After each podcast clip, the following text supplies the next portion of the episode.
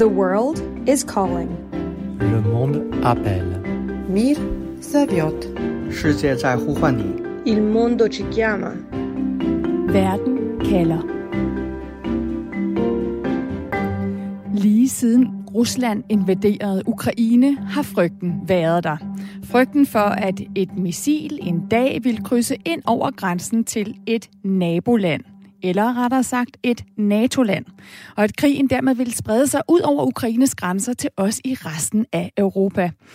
I denne uge skete det så rent faktisk, et missil ramte ned i en polsk grænseby og slog to mennesker ihjel, men heldigvis så udeblev den frygtede eskalering. Derfor spørger jeg i dag, et par timer skælvede verden over risikoen for en stor krig, så hvor meget skal der til, før vi bliver trukket ind i krigen? Jeg hedder Stine Krohmann Dragsted. Du lytter til Verden kalder på Radio 4, hvor vi i dag blandt andet skal til Ukraine for at høre, hvorfor Ukraines præsident Zelensky holder fast i, at det ikke er et ukrainsk missil, der ramte Polen, og vi skal undersøge de vidt forskellige bevæggrunde, som Ukraine og Rusland og NATO og Polen har for at fremstille missilnedslaget, som de gør. For hvad bør vi lære af den frygt for eskalering og den kamp om sandhed, som missilnedslaget i Polen har udløst? Husk, at du kan skrive svar, kommentarer og stille spørgsmål sammen med mig ved at skrive ind til mig på 1424. Du sender en sms. Jeg vil for eksempel meget gerne høre fra dig, hvad du nåede at tænke, da du hørte, at et missil var landet i Polen og havde slået to mennesker ihjel.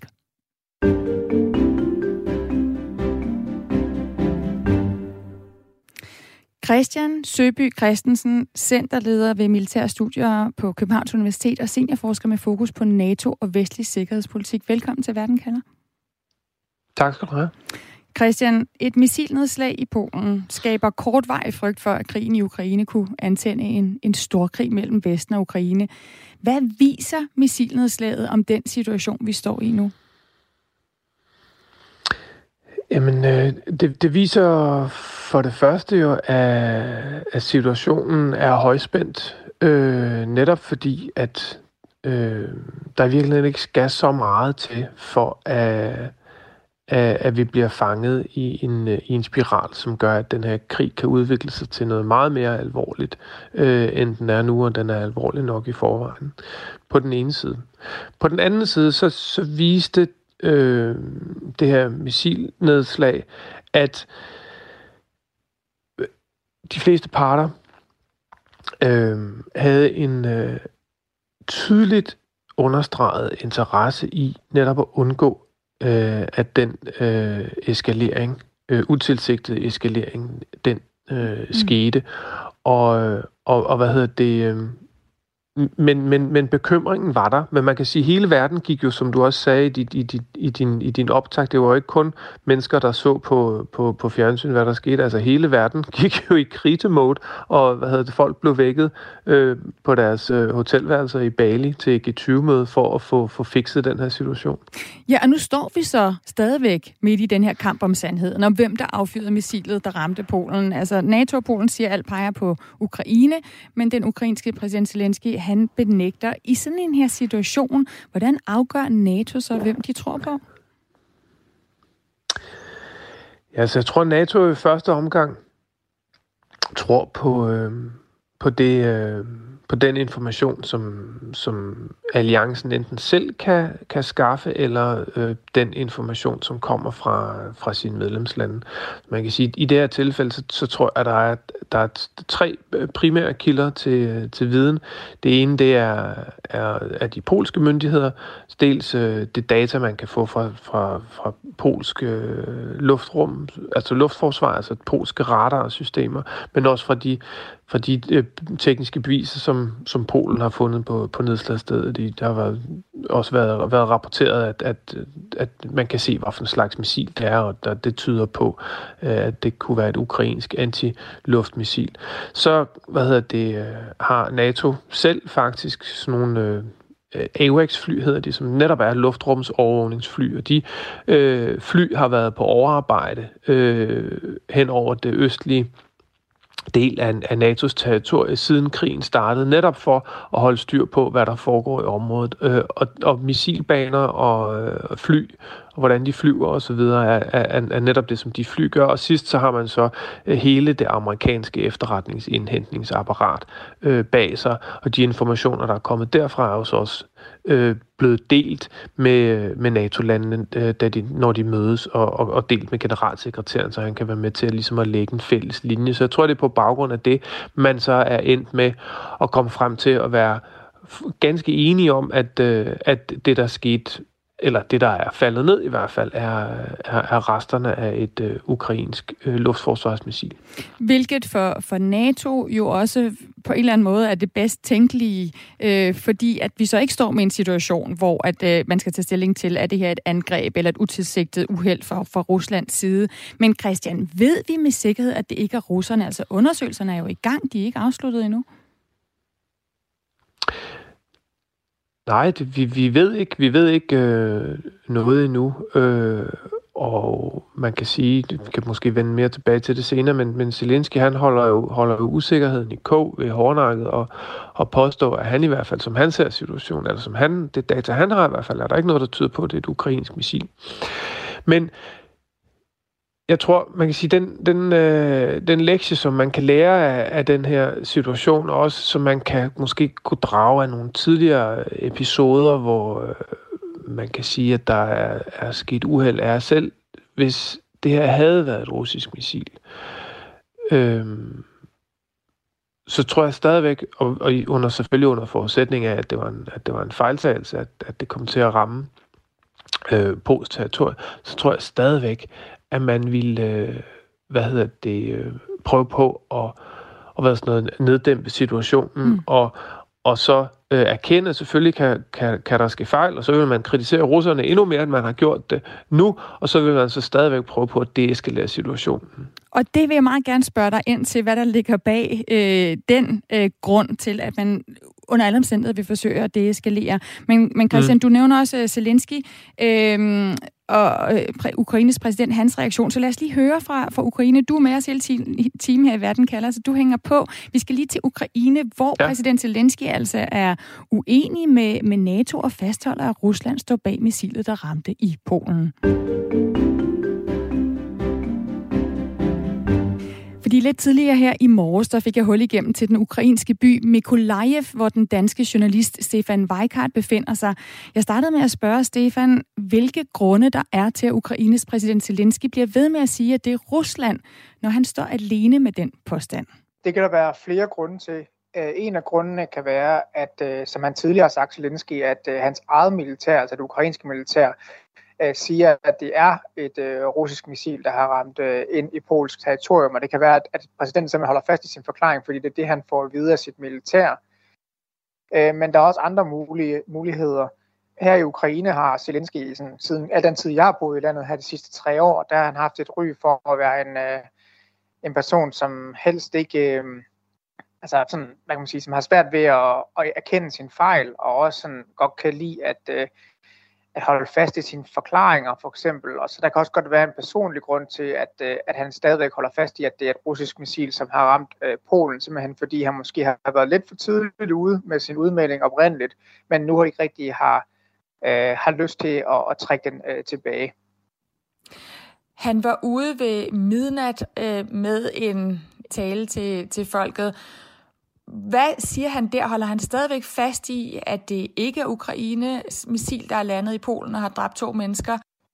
Det han var ude at sige her omkring midnat, det var, at øh, han stadig holder fast i, at det var et russisk missil, i, som, øh, som, øh, som ramte øh, Polen. Men han var en lille smule øh, usikker i sin formulering, kontra hvad han havde været øh, tidligere. Øh, han sagde, at øh, jeg ved ikke, hvad der er sket. Øh, vi ved ikke, hvad der er sket med sikkerhed, og, og det gør verden heller ikke. Så på en eller anden måde, så, så åbner han øh, en lille kattelem, kan man sige, for at, øh, at det måske ikke er, er et russisk missil, selvom han stadigvæk slår fast, at det er det, hans overbevisning er. Og grunden til, at det er så svært for Zelensky at ændre det, er fordi, at øh, øh han, altså for ham er det enormt vigtigt, øh, at fastholde, at, øh, at det er Rusland, som er øh, den onde i den her, ikke, den her krig, og, og fastholde presset på Rusland. Og lige nu for Zelensky er det lidt en, øh, en tabersag, hvor at han har været måske ude for tidligt og pege på Rusland, og nu ligesom på en eller anden måde har, har skadet sit eget ry. Øh, og det har Zelensky lidt svært ved at, at, at komme tilbage fra. Og derfor så holder han fast i, i, i sin forklaring, øh, og har blandt andet prøvet sådan ligesom at vinde lidt tid, blandt andet med at bede om, at, øh, at Ukraine skal have adgang til, til stedet i Polen, hvor det her missil er ramt ned, øh, og det har de så også fået adgang til, så på den måde så holder han ligesom døren åben for, at vi skal også ligesom have kommet til bund til det her. Der er jo ikke nogen, der ved, hvad der er sket, øh, som Zelensky sagde. Og Stefan, de ukrainere, du har talt med, hvad siger de til det her? Det er meget blandet, hvad ukrainerne siger til det her. Altså, øh, på den dag, hvor at øh, Polen blev ramt øh, med et missil her, øh, der øh, var der jo et, en stor øh, antal russiske missiler øh, over øh, Ukraine. Altså, det er faktisk det største missilangreb, der har været overhovedet i den her russiske invasion. Øh, og det er klart, at sådan noget optager utrolig meget øh, ukrainerne, mere end spørgsmål om Polen. Øh, Ukraine har store problemer med, med varme og, øh, og hvad, strømforsyning, simpelthen på grund af de her russiske missilangreb. Og, og det er noget, som optager folk enormt meget. Altså det her med, at de simpelthen ikke, øh, altså måske ikke har vand, har ikke har varme, og, og ikke har elektricitet i deres boliger, fordi det er et stort kritisk tidspunkt nu her med, med vinteren, som banker på døren. Så det er sådan set det, der optager langt de fleste ukrainere. Og så er der så også en, en del andre ukrainere, som selvfølgelig har opdaget historien, men er mere fokus på nogle af de andre mere positive historier øh, for øh, Ukraine, såsom at de har gen, øh, genvundet øh, store dele af Kherson-regionen her øh, inden for de sidste par uger. Øhm, men der er så selvfølgelig nogle ukrainere, som har bemærket i det her. Øh, nogle ryster lidt på hovedet over det. Øh, andre har, ligesom dengang, at øh, nyheden kom ud, og hvor alle pegede på, at det her det var et øh, russisk øh, missil, jamen der er der faktisk mange ukrainere, der udtrykt håb, at de ligesom troede på, at øh, nu kunne det være i deres optik endelig, at øh, NATO og Vesten vil vågne op og ikke kun levere våben til Ukraine, men måske tage skridtet videre. Øh, det kunne være at sætte eventuelt soldater på ukrainsk jord. Øh, det kunne også være at øh, lukke luk, øh, luftrummet over Ukraine, som ja, både ukrainske borgere og politikere har bedt om i månedsvis øh, siden invasionen startede. Og nu når det så ligesom er gået op for de her folk, at måske var det rent faktisk ikke et russisk eh, missil, som ramte Polen, jamen så er der en del, der er en smule skuffet over det, fordi de havde håbet på, at, at øh, de kunne få en mere NATO involveret, og så på en eller anden måde øh, komme tættere på en afslutning af den her krig. Stefan, altså når du taler med ukrainerne, lige nu er de jo, de var under enormt missilangreb i tirsdags, de har været under kæmpe missilangreb igen i går torsdag, hvor øh, deres eget forsvar skyder mange af de russiske missiler ned. Når de står i en situation, hvor at de er vant til, at det, der ligesom kommer fra luften og dræber uskyldige civile, vi hører, at der øh, nok er øh, en del ukrainere, der faktisk er døde her i det sidste øh, missilangreb i torsdags, er det så det, der gør, at de har så svært ved at tro, at det kan være ukrainsk militær, der kan begå fejl? Ja, det, det er en del af grunden. Og så er der også bare her i, i Ukraine ligesom udviklet sig en nærmest form for ekstra religion, altså at, at som er militæret. Altså troen og, og, og tilliden til, til det ukrainske militær er steget drastisk øh, siden øh, invasionen i, øh, i februar. Øh, altså det er sammen den mest, øh, altså det er den øh, institution, som de ukrainske borgere stoler mest på i øjeblikket, og der er ikke ret meget rum øh, for nogen kritik, og der er ikke ret meget rum for, at øh, der er nogen, der tror, at de kan begå fejl. Og derfor så er der også meget sådan tillid til, at det, som militæret gør, er det rigtige, og det er, militæret er enormt stærkt. Øh, og derfor er det måske også lidt svært øh, for Zelensky at gå ud og sige, jamen altså, vi laver også fejl, fordi det, som politikerne i Ukraine holder fast i, det er, at det er os, der er de gode, det er Rusland, der er de onde, det er vores militær, som er det stærke, og det er Rusland, som er i store problemer. Svækker det her på nogen måde Zelenskis troværdighed i forhold til hans egen befolkning? Ja, øh, det gør det til dels, men der er stadigvæk øh, stor opbakning omkring Zelensky, og så er der også nogle ukrainer, som siger, ja okay, han har måske begået en fejl, men de øh, ryster lidt på hovedet af, øh, fordi at øh, grundlæggende så mener de, at han gør det øh, rigtig godt. Øh, nok der, hvor det er mere problematisk øh, for Zelensky, er, at han mister troværdighed øh, ude i verden. Øh, øh, i forhold til de allierede, som leverer våben til Ukraine, og det er det, som øh, Zelensky er rigtig bekymret for, øh, at det som jeg får at vide omkring de øh, folk, som, som kender Zelensky indgående, at, øh, at han, er, han er bange for, at, øh, at hvis han indrømmer de her fejl, øh, hvis han hvis han ikke står frem som værende et, øh, en, der, der taler sandt i Vesten, jamen så kan man måske miste øh, noget, øh, kan man sige, noget, noget troværdighed i, i Vesten, som man, man er jo dybt afhængig af. Øhm, og der er også nogle folk i det ukrainske militær, øh, som er en smule kritiske over for Zelensky, fordi de han synes, at han nogle gange er lidt for hurtigt ude øh, med nogle meldinger, inden det er blevet bekræftet. Og, og derfor så er der også en smule pres internt i, i Zelensky i forhold til, at han skal øh, måske prøve at være en smule mere øh, øh, hvad kan man sige, tålmodig i sine udmeldinger.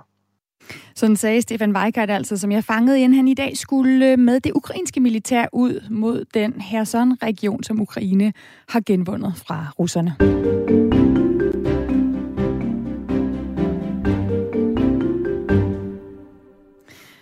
Christian Søby Christensen, centerleder øh, på, øh, hvad hedder det, vi militærstudier på øh, Københavns Universitet. Øh, Christian, vi hører her, øh, hvad hedder det, øhm, øh, vi hører, øh, hvad hedder det, Stefan fortælle, at Zelensky er bange for at miste troværdighed over for NATO, over for de allierede. Øhm, risikerer han det, hvis han holder fast i det her med, at øh, det er ikke Ukraine, der står bag?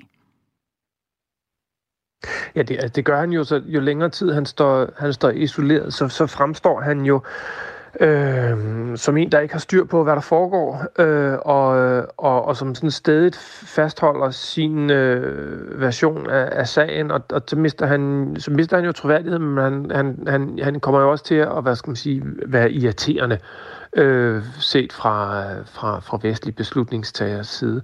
Så, så, så det er klart, det her er primært Øh, altså man siger, det, Udover de stakkels to øh, polakker, der, der døde der missilangreb, så har, så har den her begivenhed udviklet sig til primært at være en, øh, en, en PR-krise, altså på nuværende tidspunkt i hvert fald her øh, fredag, til at være en, en, en PR-krise for, for Zelensky.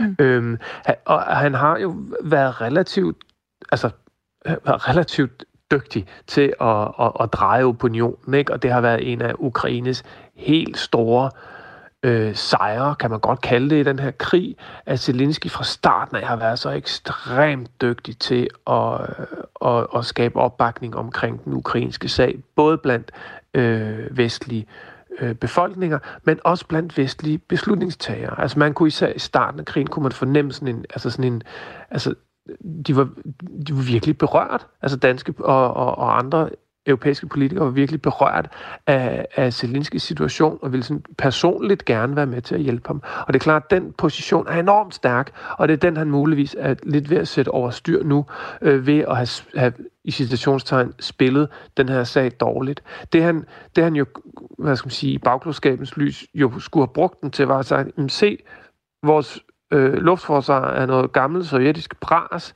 i må give os nogle flere af jeres øh, avancerede vestlige luftforsvarssystemer, så vi kan forsvare os selv, uden at der falder rester af det ned øh, i Polen. Ja, og det han jo så, i stedet for at prøve at sige det, er ligesom se, øh, øh, altså vi, vi øh, vil gerne tilskynde jer til at hjælpe os med for eksempel at luft, lukke luftrummet, øhm, øh, kære allierede, fordi øh, det, er, det er russerne, der er i gang med at ramme ikke bare os, men, men alle andre også. Øh, Lars Madsen, en lytter her øh, på Radio 4, skriver ind på sms'en, undskyld mig, så dumme kan russerne ikke være at sende, øh, sende missil. Den ukrainske præsident skal passe på, at han ikke splinter NATO med hans holdning. Og Erik skriver også ind på 1424, man kan spørge sig selv, hvor meget af al den info, der kommer fra Zelensky og Ukraine siden krigens start, der så har været løgn. Altså også noget det, du er inde på, øh, Christian Søbe Christensen, med. Kan der pludselig blive sat øh, spørgsmål ved Zelenskis troværdighed, som ellers har været et meget, meget stærkt øh, våben, han jo også har haft i, i den her krig. Men jeg kunne også godt tænke mig at spørge dig i forhold til, hvor, hvor vi selv står, altså som, som NATO og, og NATO-medlemsland, Christian, fordi hvis vi lige hører, lad os lige høre øh, Jens Stoltenbergs reaktion efter, at NATO havde holdt øh, hastemøde, så vil jeg gerne lige spørge ind til hans reaktion også. Our preliminary analysis suggests that the incident was likely caused by a Ukrainian air defense missile fired to defend Ukrainian territory against Russian cruise missile attacks. But let me be clear this is not Ukraine's fault.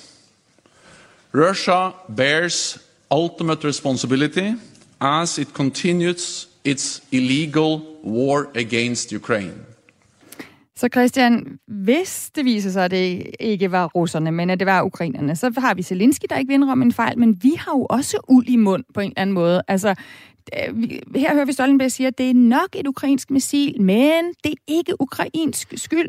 Altså, hvorfor kan vi i NATO ikke finde ud af at sige, at ukrainerne har begået en fejl?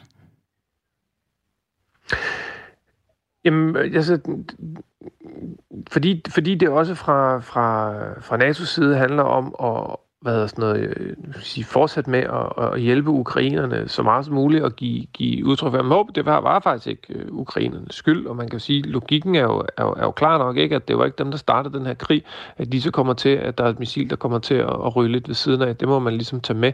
Jeg synes, for mig, for mig er det, det, det, det væsentlige den her udtalelse, det er jo sådan set også, at den giver øh, Zelensky øh, en, øh, en, altså det giver ham retorisk en mulighed for at sige, ja okay, det var altså vores missil, men hele NATO øh, siger, at det faktisk ikke var vores skyld. Altså, det er russernes skyld, at vores missil ramte ved siden af. Øh, så, så på den måde ligger der også en, en, en, en mulighed for Zelensky i forhold til at, at bøje af på den så Stoltenberg øh, giver ham relativt en, hårdnakkede... Ja, Stoltenberg giver ham en kattelem, ja, som han så ikke ja. griber, for han har jo været ude efter den her udtalelse, Zelensky, og holde en tale øh, øh, i nat, altså midnat dansk tid, hvor han, hvor han stadigvæk ja. ikke griber den her kattelem. Øh, hold lige fast, ja, lige øh, Christian Søbe Christensen, fordi vi skal lige have Rusland på banen mm. også. Rusland, som øh, altså hele tiden holder fast i, at de ikke har noget med missilnedslaget at gøre, samtidig med, at Rusland de sidste dage har sendt øh, en kæmpe missilregn ned over Ukraine, som betyder blandt andet, at 100, eller at, øh, undskyld, 10 millioner ukrainere netop nu er uden strøm, øh, og det er som, at vi ser den første sne falde i Ukraine. Du lytter til Verden kalder på Radio 4. Og derfor har jeg nu øh, dig igennem, Flemming Spidsbol. Øhm, du er seniorforsker ved Dansk Institut for Internationale Studier med speciale i Rusland og det postsovjetiske område. Jeg vil gerne sammen med dig prøve at tage nogle af de russiske briller på her øhm, i forhold til missilnedslaget. Flemming, hvordan ser man den her hændelse med missilnedslaget i Polen fra russisk side?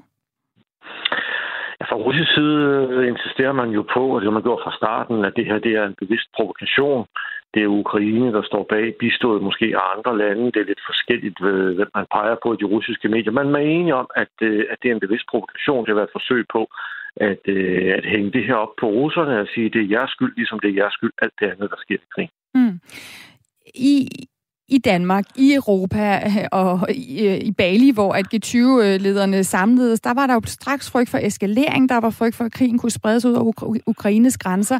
Øh, det fyldte i timerne efter det her missilnedslag. Hvis vi vender os imod Rusland, Flemming, er der så også frygt i Rusland? Altså, at situationen er så højspændt, at det kan blive en stor krig på grund af sådan, en her, sådan et her missilnedslag? Ja, det ved jeg faktisk ikke. Det er jo svært for os, det er jo stort set umuligt i dag, at, øh, at skille den politiske retorik fra de oprigtige politiske følelser og fornemmelser og stemninger, der er. Men jeg kan i hvert fald sige, at i de russiske medier, der taler man meget om det øh, frygten for, at det her det kan eskalere, frygten for, at det kan ende i en tredje verdenskrig, og man taler om, at Zelensky bevidst forsøger at trække verden ind i en tredje verdenskrig med sin retorik og med de her udmeldinger, der er kommet. Men om man oprigtigt er bekymret, det tvivler jeg måske på, men det fylder meget øh, risikoen for, at der kan ske noget, og at øh, Zelensky er en, øh, en aktør uden, øh, uden ligesom en, en stopknap. Øh, han kan ikke finde ud af at, øh, at lægge en bremse på sig selv, og, og det skal vi være opmærksom på. Man skriver i de russiske medier, at nu har, nu har Vesten om sider ham, og vi er om sider blevet opmærksom på, hvad han faktisk er for en. Så der er stemmer, der, der taler for øh, øh, stadigvæk, at, øh, at det her det kan blive meget værre, at Rusland ligesom skal, skal forsvare, at de har ret til at være en stormagt, i det imperie i Rusland. Men hvor står Putin der? Ja, Putin har jo ikke rigtig været ude med det her. Det er jo, det er jo folk øh, under ham, der kommer med meldingerne. Men, men, men i forhold til udlægningen, der skal vi jo øh, altså være opmærksom på i forlængelse af det, I har talt om tidligere også, det her med, om, om det kan skade Zelenskis image og hans øh, troværdighed og forhold til en række vestlige ledere, det er jo det, russerne forsøger at køre hårdt på med det her, mm. ikke blandt andet, når de taler om 3. verdenskrig. Så, så det, de egentlig siger, det er, at I skal være opmærksom på, hvad han er for en. I skal give ham våben, I skal give ham støtte, fordi det ender galt. Han kan ikke finde ud af at administrere det. Lemming, øh, Spidsmål, du hænger ja. på. Vi har lige nogle nyheder, og så er vi på igen med Verden kalder. The world is calling. Le monde appelle. Mir Saviot，世界在呼唤你。Il mondo ci chiama。Werden Keller。Der er kraftige indiger på, at det er et ukrainsk missil, men så længe der er 0,00001% mulighed for, at det ikke er ukrainsk, så skal Zelensky nægte, øh, at det er ukrainsk. Vend med at konkludere noget som helst, før en undersøgelserne er færdige. Undersøgelserne udført i samarbejde med Ukraine. Sådan skriver Claus Ankerstjerne ind til mig på Verden kalder. Han har skrevet på sms'en 1424. Det kan du også gøre. Vi er nemlig midt i programmet, Verden kalder her på Radio 4, hvor vi stiller spørgsmålet, hvor meget skal der til, før vi bliver trukket ind i krigen? Og det stiller jeg selvfølgelig i dag. Jeg hedder Ferret Stine Krohmann Dragsted, og jeg spørger jo, fordi der stadigvæk ikke er enighed om, hvem der affyrede det missil, der sent tirsdag slog ned i Polen og dræbte to mennesker. Ukraine siger, det er ikke os, det er Rusland. NATO og Polen siger, det var nok Ukraine, men det var en fejl. Rusland siger, vi har ikke noget med det at gøre, og beviser, øh, det her, den her reaktion beviser, at NATO er klar til at ignorere fakta og demonisere Rusland, som du lige har forklaret. Flemming Svidsbol, Rusland-ekspert med fra, øh, altså fra Dansk Institut for Internationale Studier, som er med os nu. Flemming, ifølge The Guardian-avisen, der er det aldrig før sket, at Rusland eller sovjetisk, øh, at et våben fra Rusland eller sovjetisk tid er landet på NATO-territorium. Hvor afgørende er det egentlig for Putin at undgå at ramme os, altså at undgå at ramme et NATO-land, også i den her krig? Ja, det er vigtigt. Det spiller en stor rolle. Min egen vurdering også her, øh, da vi fik nyheden øh, for et par dage siden om, at det var sket, jamen der tænkte jeg også, at nu er der nok nogen, der lige øh, trækker vejret helt dybt og lidt urolig inde i, øh, i, på de indre linjer i, i Rusland. Ikke? Fordi hvis det nu var et russisk missil, og de fik beskyldninger, øh, de blev beskyldt for det, at så kunne det selvfølgelig få konsekvenser. Samtidig skal vi huske på, at, øh, at der er jo nogle kanaler, man taler sammen, og en af de episoder, som, som nogle af lytterne måske kan huske, det var tilbage i november 2015, da et uh, tyrkisk, uh, det tyrkiske luftvåben skød et russisk kampfly ned. Og de gjorde det med vilje. Uh, det russiske fly var inde i uh, tyrkisk luftrum. Det svingede sådan ligesom hurtigt ind for at komme videre ind i Syrien. Uh, og det blev skudt ned, og piloten blev dræbt. Og der tænkte alle, nu starter 3. verdenskrig, det var et NATO-medlemsland, som skød et russisk kampfly ned. Men alle trådte jo væk fra konflikten og tog en virkelig dyb indånding og sagde, nu skal vi lige få det her ordnet ordentligt. Ikke? Øh, og det, det fik de jo gjort, og det er jeg sikker på, det kan man også gøre i andre tilfælde. Mm. Rusland har fra starten sagt, det her det er ikke os. Vi har ikke noget med, med missilet i Polen at gøre. Øh, Flemming, vi er jo vant til, at Rusland benægter alt muligt, selvom vi har fakta, der siger noget andet. Altså, vi har lige set i dommen i går imod russiske oprørere, der ifølge Holland altså er skyldige at skyde et malaysisk passagerfly ned og dræbe 298 mennesker tilbage i 2014. Som noget, som Rusland jo har nægtet at være involveret i. Denne her gang med missilnedslaget i Polen, der ser det ud som om, de har ret. Hvordan kan Rusland bruge det her over for NATO, over for USA? De kan forsøge at bruge det øh, på den måde, de så tvivl om Zelensky jo især, men også vestlige medier og politikere, det er klart. Øh, men, men nu går de hårdt efter Zelensky, de går efter at så tvivl om, om, om hans troværdighed og sige, at vi kan slet ikke stole på ham. Øh, og det kommer jo selvfølgelig på et uheldigt tidspunkt, men det er klart, at den slags sker. Øh, men det kommer på et uheldigt tidspunkt, som du selv siger jo blandt andet, fordi der kom en dom i går øh, over de folk, som står bag nedskydningen af NH17 tilbage i 2014, hvor 298 mennesker blev dræbt. Og det øh, går de russiske medier jo hurtigt henover og siger, jamen det var forventet, det er politisk styret, Rusland har ikke noget med det at gøre. Men i øvrigt, prøv lige at se på Zelensky, ham kan man slet ikke stole på. Øh, han er blevet taget i den ene løgn efter den anden. Og det vil de køre hårdt på, og det er, det er selvfølgelig ærgerligt, fordi vi skal stadigvæk holde fokus på, at øh, øh, at mediesituationen i Rusland, den politiske situation i Rusland, er en sådan karakter, at vi stort set ikke kan stole på noget som helst, der kommer derfra. Hvor står Rusland lige nu i forhold til forhandlinger? Altså, kan de bruge det her i et spil også, hvor de siger, at Ukraine er upålidelige, øh, vi bliver nødt til at tale med USA, når det handler om at, at forhandle, hvordan vi får en afslutning på den her krig? Det kan de måske. Det er i hvert fald nok det, de vil forsøge. Som sagt, de kører benhårdt nu på, at Zelensky øh, er utroværdig. Øh, Vesten bør kappe forbindelserne til ham, fordi han forsøger at trække os ind i noget, som vi slet ikke har nogen interesse i. At vi kan ikke stole på ham, vi kan ikke styre ham. Øh, så, så der tror jeg, der, vil de, der har vi fundet nogen fortælling, som, øh, som vi vil se igennem noget tid. Og det vil de forsøge bedst muligt. Øh, spørgsmålet er jo selvfølgelig, hvordan vi så på vores side reagerer, også hvordan den her sag ender. Jeg kan jo se også, at polakkerne har givet ukrainerne en lille øh, håndtrækning, også ved at sige, at I kan være med til undersøgelsen. Øh, I kan få lov til at komme ind og, og, og se, hvad det er, der sker nede på nedfaldsstedet. Øh, så, øh, så måske forsøger man at hjælpe Zelensky i land, øh, og, og så er det muligt, at den russiske kampagne der ikke har nogen, nogen effekt. Men det er det, de vil forsøge. De forsøger at afkoble det og ligesom sige, at, at, øh, at Zelensky skal simpelthen øh, holdes ude af det her. Og det forsøg, det, det følger du. Tak, øh, Flemming Spidsbol, for perspektivet fra Rusland, nu hvor den her kamp om, om sandheden fortsætter. Ja, så tak dig. Altså seniorforsker med fokus på Rusland ved Dansk Institut for Internationale Studier.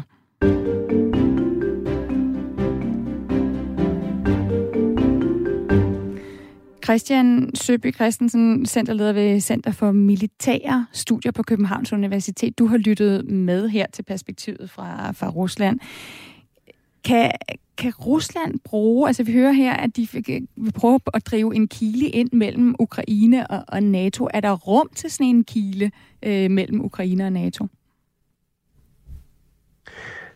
Altså jeg tror, i, i, i, i, det, i det store hele, så tror jeg ikke, at, at det her kommer til at sådan for alvor rykke på de politiske relationer. Men det er klart, det er, det er et irritationsmoment, øh, og, det, og det fylder jo. Ikke? Altså bare det, vi sidder og snakker om det her nu, betyder jo, at vi ikke sidder og snakker om, hvor mange russiske missiler, der har hamret ind i, i ukrainske kraftvarmeværker øh, og hvor mange, der ikke kan få vand i deres, i deres haner.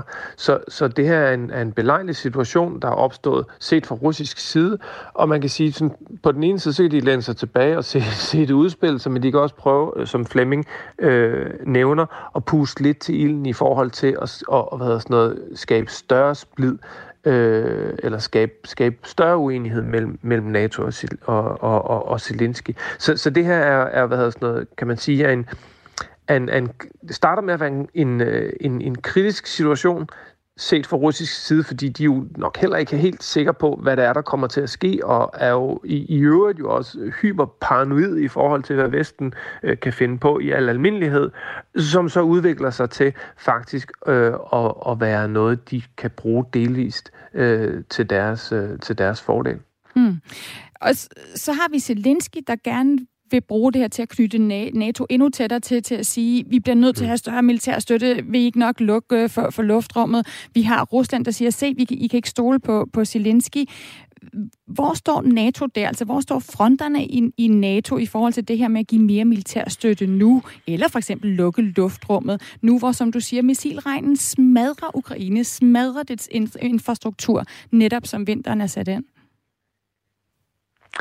Der har, der, fra starten af, så har det helt store spørgsmål fra, fra vestlig side jo været, hvor, hvor meget kan vi tillade os at involvere os på ukrainsk side i den her konflikt, uden at der kommer en, øh, en reaktion fra russisk side, som kan risikere, at det hele det spinder ud af kontrol.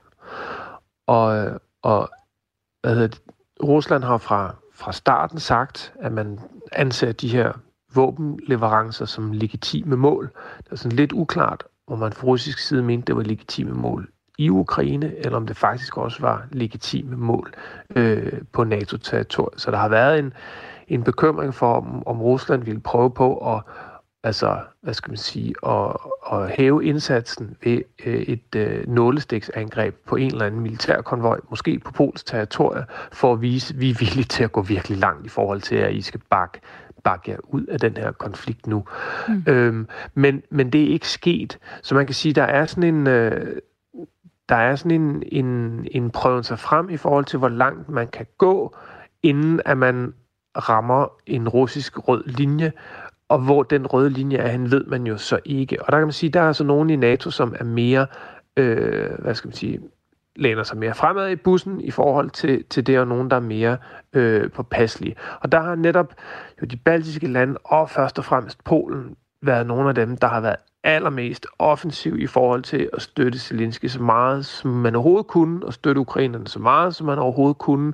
Måske nogen, der kan huske tilbage på en eller anden der snak om, om nogle polske kampfly, som så på en eller anden måde skulle sendes til USA, og så derigennem jo så også sammen med USA, der har vi jo været en helt stor afgørende støtte for, for, for Zelensky. Men stadigvæk har der været den her påpasselighed i forhold til, at, at man jo ikke har nogen interesse i, at konflikten den eskalerer.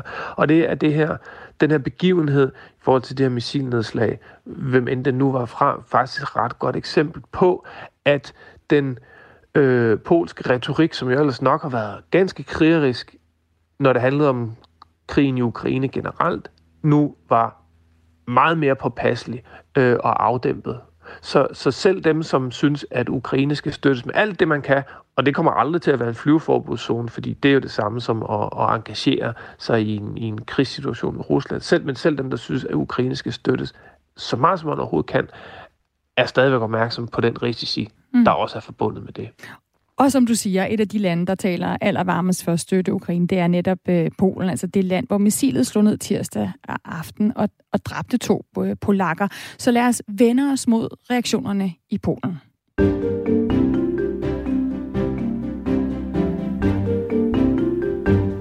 Det gør vi sammen med dig, Vibe Termansen, journalist, forfatter og historiker med speciale i Centraleuropa. Velkommen til Verden kalder.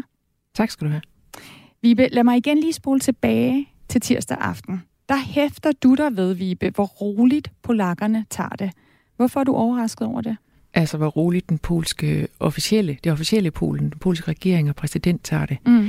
Det er jeg overrasket over, fordi der øh, for det første, som jeg også har været inde på, er sådan en øh, grundangst for russerne øh, i, i Polen. Og for det andet, fordi øh, den polske regering kan bruge det til at lave politik på. De, altså den måde, de laver politik på, det er ved hjælp af konflikter. Så de ville have kunne udnytte det, men når de ikke gør det, øh, og det gør de faktisk ikke, de tager det øh, virkelig flot roligt her. Når de ikke gør det, så er det også et tegn på, hvor alvorlig situationen faktisk er. Hvorfor er Polen så grundbange for Rusland, som du siger? Jamen det er fordi de sidste, altså siden slutningen af 1700-tallet, der har Rusland eller Sovjet øh, igen og igen og igen vist Polen, hvorfor der er bange for, at, eller grund til at være bange for, for Rusland eller Sovjet. Altså de er simpelthen kommet og har taget Polen hele tiden. Øh, I slutningen af 1700-tallet, der delte Rusland og Preussen og Habsburgeriet, det delte simpelthen Polen imellem sig. Så fandtes ikke Polen ikke de næste 123 år.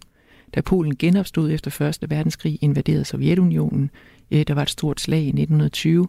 Så var der 2. verdenskrig, hvor, hvor Sovjet sammen med Hitler-Tyskland invaderede Polen, delte det imellem sig, deporterede millioner af mennesker. Så sad Sovjet tungt, tungt på Polen hele tiden efter, efter 2. verdenskrig frem til 1989. De har simpelthen øh, virkelig mange grunde til at være bange for Rusland eller Sovjet, og til at alle de der vildeste konspirationsteorier, man kunne have om Rusland, mange gange har de vist sig faktisk at være rigtige. Og så må du lige forklare mig, Vibe, for så har vi et missil, der rammer. Vi har Polens premierminister og præsident, der går ud og konkluderer, ja, missilet dræbte to polakker, og det ser ud til, om det kom fra Ukraine. Og så hører vi dem drage konklusionen, derfor skal vi bakke endnu mere op om Ukraine. Altså, hvordan reagerer det pol, den polske befolkning på det budskab? Det er Ukraine, der har øh, med en fejl nok øh, hvad hedder det, været skyld i, at to polakker dør, men vi skal bakke endnu mere op om Ukraine. Jamen, det, det bakker det fint op om. Øhm, altså, øh, øh, befolkningen, hvis man kigger på medier, og specielt på sociale medier, så er folk øh, endnu mere vrede på, på russerne, end, end øh, den officielle udmelding fra regeringen. Så det er, altså, det er en fortsættelse af den fortælling, der har været indtil videre om, at Rusland er en aggressor. Øh, krigen er sådan krybende, og den kan eskalere. Øh, det, det gør den hele tiden. Og så sådan en grundtvivl også, om Vesten nu vil hjælpe øh, Polen, hvis krigen breder sig ind i Polen, eller om Vesten en gang til vil forråde Polen, ligesom Vesten gjorde, øh, da de havde lovet hjælp Polen under da 2. verdenskrig begyndte, og ligesom Vesten gjorde øh, ved Jalta-aftalen efter 2. verdenskrig, hvor man lige aftalte med Stalin, at det var da okay, han fik Polen og, og resten af Øst- og Centraleuropa. Så de der ting, det passer ind i den fortælling, der har været hele tiden det er, det er altså det, det her missil ville jo ikke være slået ned i Polen, hvis ikke, det, hvis ikke der havde været øh, et Rusland, der affyrede missiler øh, hen øh, flere hundrede kilometer fra frontlinjen i Polens naboland, Ukraine, øh, og dræbt mennesker, som altså civile mennesker. Ellers, det, det ville jo ikke være sket ellers. Mm. Og de har hele tiden været bange for, at krigen vil brede sig. At den vil brede sig ud over Ukraines grænser. Og det ser de øh, et tegn på nu, at det kan sagtens være. Altså der, der var en undersøgelse, 84 procent af polakkerne er bange for, at krigen vil brede sig ind i Polen. Og den her undersøgelse, den er altså lavet før i tirsdags. Og før at de nu virkelig har kunne mærke meget tydeligt, at de har den her krig i, i baghaven.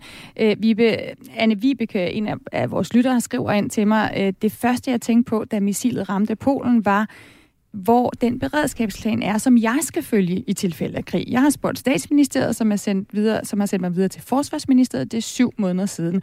Kommunen har... Øh, har ingen øh, svar på det, skriver Anne Vibeke på, på sms'en. Og Erik skriver ind, sluder Polen er nu medlem af NATO og EU og har intet at frygte i forhold til Rusland. Hvis vi lige tager Erik først, Vibe, hvad, hvordan vil øh, polakkerne reagere, eller Polen officielt reagere på, på den? Øh, I har ikke noget at frygte, I er jo medlem af NATO, vi skal nok beskytte jer. Ja, de vil jo prøve hele tiden at få EU og NATO til at, garantere, altså til at vise, at de faktisk mener det. Og, de, og altså, Ukraine skal vinde den her krig ifølge Polen. Der er ikke nogen plan B. Så derfor skal Ukraine hjælpes med alt det, de overhovedet kan. Og hvis ikke Ukraine vinder den her krig, så breder det sig jo. Så Ukraine skal bare vinde den her, øh, vinde den her krig. Og det, de gerne vil have, øh, Polen, de vil gerne have flere sanktioner med Rusland og sådan noget, men de vil allerhelst have flere NATO-tropper og et missilskjold. De vil gerne have en ægte sikkerhedsgaranti. De vil gerne være helt, helt sikre på, at øh, musketeriet artikel 5 gælder i Warszawa, ligesom den gælder i Paris og, og Berlin og, og andre steder. Og, og det, det er det, de er nervøs for. Øh, det er det, de er nervøs for hele tiden. Og det er det, hele deres sikkerhedspolitik har, har drejet sig om siden, siden kommunismens fald faktisk. Og i hvert fald siden de kom med i NATO. Polen har jo øh, oprustet meget. Nu vil de, de vil op og bruge 3% af BNP nu på, på forsvar. Vi ruder jo rundt og kan overhovedet ikke komme op på 2%. De vil bruge 3% af BNP på forsvar nu. Og alle de, de har været med i rigtig mange NATO-aktioner øh, øh, rundt omkring i verden. Og det er, det er måske ikke udelukkende for at hjælpe de der folk rundt omkring i verden. Det er måske også for at vise NATO, vi stiller op, så forventer vi også, at I stiller op øh, over for os. Hmm. Hvad kan Polen, øh, regeringen, polakkerne selv, hvad kan de gøre for at mindske risikoen for at blive ramt igen? Andet end at øh, bede NATO og USA om at step up? Ja, ja. og det, det, er jo, det er jo det vigtigste. Altså, det, det er det vigtigste, fordi de kan jo ikke selv, øh, men, men de gør også selv alt, alt det, de kan. Øh, som jeg nævnte ikke, så vil de jo opruste mere, øh, men de sender jo selv utrolig mange våben til Ukraine og al mulig anden hjælp til Ukraine. De tager ukrainske flygtninge. De gør alt, hvad de kan for at hjælpe øh, ukrainerne. De gør alt, hvad de kan for at få andre øh, til at hjælpe ukrainerne. Og så har de jo selv, øh, altså i lang, lang tid, netop fordi, som jeg sagde, at de øh, har den her grundangst for, for russerne, så har de selv, øh, altså, altså der findes sådan nogle, sådan nogle private værn øh, rundt omkring, altså der er bedstemøder og, og, og børn og sådan noget, som, er, som har våben ude i, ude i garagen og, og vand og dåsemad og sådan noget, men, men også våben stående parat til at flygte ud i skovene og, og forsvare sig selv og sit land mod russerne, hvis de kommer. Når de kommer, er der mange af dem her, der mener. Så, så det er ikke, altså det er ikke nyt på den måde. Den her grundangst for russerne har været der hele tiden. Og så, blev den, så fik den virkelig tak op i 2014, øh, naturligvis, da, da Rusland annekterede Krim og, og øh, gik ind i, øh, i hvad hedder det, Donbass-regionen derude. Og nu har den jo fået øh, endnu mere tak. Altså, de er, simpelthen, de er simpelthen bange. Og de er bange inde i mine kilder i det polske forsvarsministerium. De er bange. De er bange for at miste deres land. De er bange for at miste deres liv, simpelthen. Sådan lød analysen fra Vibe Termansen om, hvordan det står til i Polen, altså den frygt, der er efter det her missilnedslag. Tusind tak for at være med i Verden kalder, Vibe. Selv tak. Journalist, forfatter og historiker med, med speciale i Centraleuropa.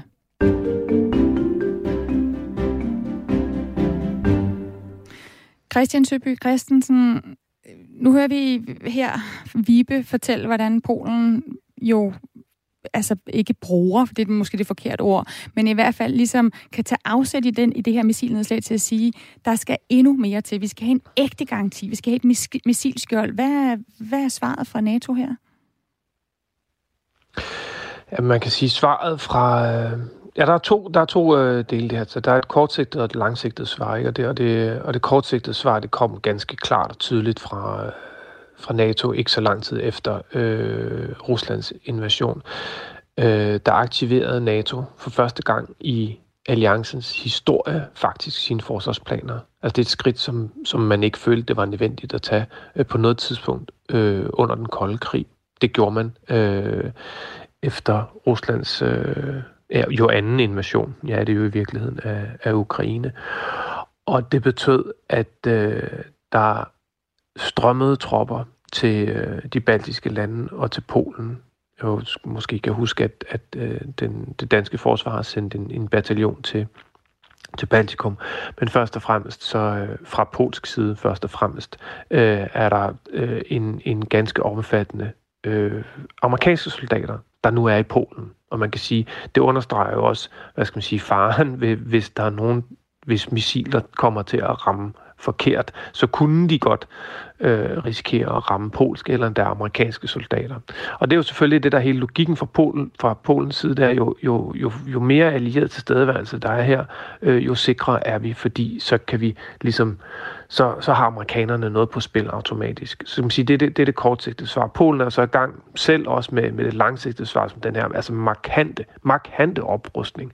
Når, når, når som vi siger, 3% af Polens BNP, så skal man huske, at altså, sådan nogen som os, der måske tænker, at Polen er sådan et halvfattigt land, det er de, de er ikke lige så rige, som vi er i Danmark, men det er altså et stort land med ret store økonomiske muskler, så det betyder også noget forsvarsmæssigt, hvad de selv gør. Og endelig, som sidste ting, altså den øh, beslutninger, som, som NATO tog på, på sit øh, topmøde i, i Madrid her i sommer, som, som fundamentalt øh, gentænker, hvordan NATO skal være på stede, til stede på, på sin østlige flanke, hvis man kan kalde det det. Logikken i NATO's militær tilstedeværelse har tidligere været sådan en symbolsk øh, militær tilstedeværelse, som hvis, hvis primære formål var at vise Rusland, at der er altså NATO-soldater i Polen og i de baltiske lande, så hvis I angriber og kører hen over de her små øh, mm. tropper, øh, Øh, så kommer I i krig med hele NATO. Så sådan en, en, øh, en snubletråds afskrækkelseslogik. Og den logik går man væk fra. Nu går man over til en, en afskrækkelse igennem forsvar. Og der snakker vi øh, de ting, som man er blevet enige om i Madrid, det er 300.000 NATO-tropper, enten udstationeret eller på kort varsel, der skal kunne deployere til, til, øh, til, til Polen og de baltiske lande. Og det er klart, det, øh, det er jo en, en substantiel udmyndning af øh, NATO's sikkerhedsgaranti til Polen og de baltiske lande, som jo, og, og kan vi håbe på også til Finland, ikke? som jo er en, er en klar indikation på, at det ikke kun er i Polen, at man sidder med den her øh, tanker, uh, hvis det går galt i Ukraine, så er det også der Nej, er det kunne, det kunne ske andre steder. Det kunne ske i de baltiske lande, det kunne ske i Finland, det kunne ske øh, øh, andre steder. Det, at det går galt, som vi jo ved, som du også har fortalt, at det kan gøre, når der er krig. Og derfor så vil jeg også gerne øh, spørge dig, Christian. Altså, nu vi har, altså USA's præsident Joe Biden har jo været ude og slå fast, at han anser Rusland under Putin som mindre forudsigelig militærmagt, og altså også mindre forudsigelig atommagt, end da USA stod over for Sovjetunionen. Og at altså Joe Biden mener, at niveauet af den fare, vi befinder os i i verden lige nu, det er det højeste siden Kuba-krisen. Det her missilnedslag og de reaktioner, der er kommet på det, var det en test af NATO? Det var i hvert fald, det var i hvert fald en, en, en, en øh, sådan et, øh, hvad skal man kalde det, et, et datapunkt i forhold til, hvordan sådan en øh, krisedynamik, den kan udvikle sig. Og man kan sige, nu det var det her et, et, et, et lille et lille eksempel, men, men jeg synes, altså Flemming sagde det godt, ikke? At, at, at alle hvad skal man sige, beslutningstagerne var klar over, at det her det var en potentiel sprængfarlig situation, og trak vejret lige dybt, og skruede ned for retorikken. Selv hvad hedder sådan noget, højre, højre nationale polakker, som ellers benytter enhver chance til at, og, hvad hedder sådan noget, øh, at være krigeriske over for, for Rusland, lod være med at være det. Og det indikerer jo meget godt, at der nok er nogen, der deler Bidens analyse af, at situationen den er højspændt nu, og situationen kan kan eskalere. Men man kan sige, altså man sige og det, der er jo sådan meget glasset halvt tomt, men glasset halvt fuldt, øh, fortæller mig, det er, at så længe alle parter øh, hvad hedder sådan noget, er fælles om erkendelsen af, at situationen er højspændt, så ligger der måske også der en yderligere forhåbning for, at parterne, at, det, at selve det, at man kigger ned i den her mm. Armageddon-afgrund, kan få folk til at, at træde et skridt tilbage. Det spørgsmål, jeg stiller i dag i udsendelsen er jo, hvor meget skal der til, før vi bliver trukket ind i krigen? Missilnedslaget, der trådte vi tilbage. Vi blev ikke trukket ind. Hvad mener du, der skal til, for at vi kan risikere en større krig? Jamen, altså grundlæggende er der, er der to ting, der, der, kan, der kan ske. Ikke? Det ene, det er at, at, hvad sådan noget, en, et, et, et bevidst forsøg fra russisk side øh, i forhold til øh, enten at se, hvor stor er enigheden i NATO egentlig, eller at øh, NATO kommer til at presse Rusland så meget, så de mm. bliver nødt, føler, at de institution bliver nødt til at sende et signal øh, om, at det her det er simpelthen for meget, eller vi er for presset. Der er mange, der har snakket om, at Rusland vil prøve på Christian, at, vi er op imod nogle øh, nyheder lige om lidt. Vende, vende, vi er op imod nogle nyheder, ja. ja. Men der er enten, enten en bevidst provokation fra Rusland, eller sådan et uheld som det her, der kan eskalere ud af kontrol. Den her situation viser, at de her uheld, mulighed for at eskalere ud af kontrol, prøver alle på at minimere så meget som muligt. Mm. Tak, Christian Søby Christensen, centerleder ved Center for Militære Studier på Københavns Universitet. Velbekomme. Jeg hedder Stine Krohmann Dragsted, og jeg har tilrettelagt dagens udsendelse sammen med Mads Anneberg og Nana Tilly Guldborg. Nu er der nyheder her på Radio 4.